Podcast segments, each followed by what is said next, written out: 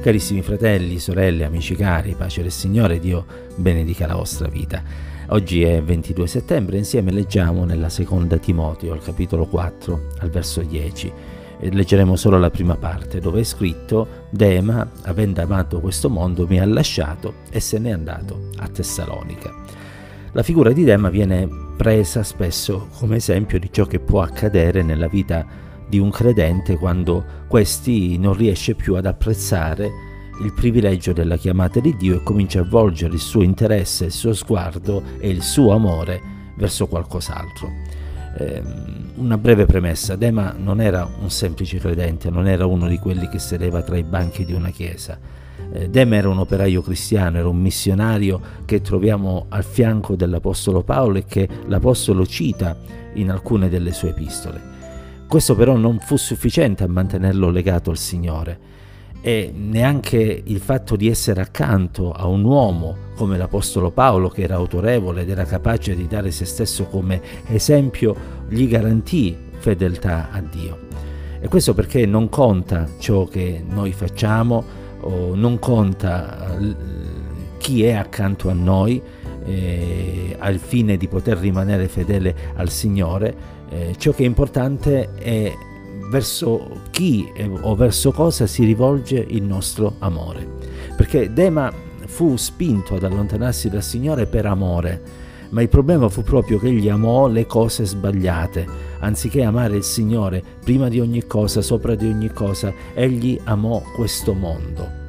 E questo è un monito fondamentale perché la vita cristiana si regge proprio sull'amore D'altronde la nuova nascita è frutto dell'amore di Dio che ha dato il suo figlio affinché chiunque crede in lui non perisca ma abbia vita eterna. E tutta la legge di Dio si adempie nel grande comandamento ama il Signore Dio tuo con tutto il cuore, con tutta la mente, con tutta l'anima, con tutte le tue forze e ama il prossimo tuo come te stesso. E chi non ama non ha conosciuto Dio, mentre chi ama ha conosciuto il Signore, ma questo amore deve essere rivolto nella giusta direzione, deve essere rivolto verso Dio, deve essere rivolto verso il prossimo, non deve essere rivolto verso il mondo,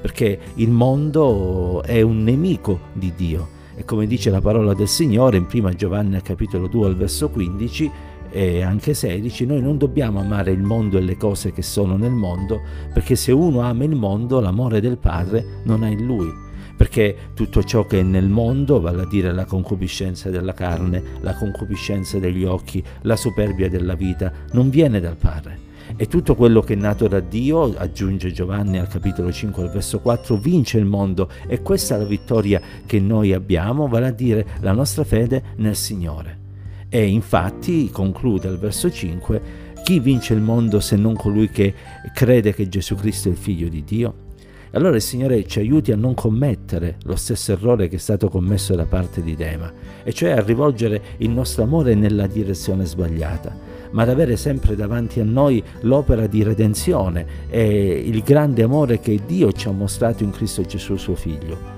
in modo tale che anziché essere distratti e attratti da questo mondo, dalle sue concupiscenze, suoi, dalle sue gioie effimere, dai suoi piaceri passeggeri, noi possiamo essere attratti dall'amore di Dio e possiamo camminare nelle vie di Dio onorando e servendo il Signore, rimanendogli fedeli, anche quando ci dovessero essere delle tentazioni, anche quando ci dovesse essere qualche dema che accanto a noi abbandona il Signore per tornare eh, nelle, eh, nella malvagità di questo mondo, anche quando tutti si dovessero allontanare da Dio perché la nostra fedeltà non è qualcosa che noi abbiamo oh, condizionato alla presenza di altri al nostro fianco, la nostra fedeltà a Dio è condizionata soltanto dall'amore che noi abbiamo verso il Signore. Sì,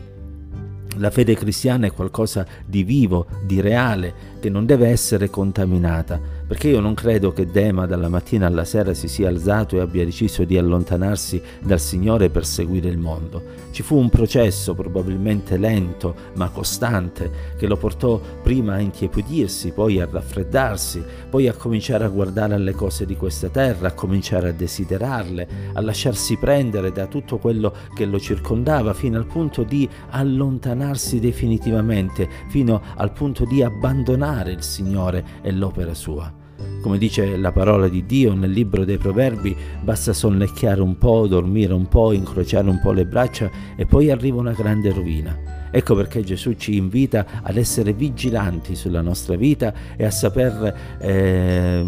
considerare quello che accade dentro i nostri cuori per evitare di essere eh, raggirati dal male ed essere spinti ad allontanarci dalla grazia di Dio. E noi vogliamo esaminare noi stessi, vogliamo verificare che non siamo come la chiesa di Efeso che ha dimenticato il suo primo amore, ma vogliamo essere invece ferventi nello spirito e servire il Signore per amore del Signore stesso in modo tale che quando Egli tornerà ci possa trovare come degli operai impegnati nella messe, perché è lì che il Signore ci ha posto e possa accoglierci nella sua presenza, non perché abbiamo fatto qualcosa, ma perché gli siamo stati fedeli fino alla fine, senza mai rinnegare Cristo Gesù e senza mai cadere nelle tentazioni e nelle illusioni del mondo che ci circonda. Che Dio ci accompagni in questo nuovo giorno e preservi la nostra mente da ogni male, in Cristo Gesù che benedetti in eterno.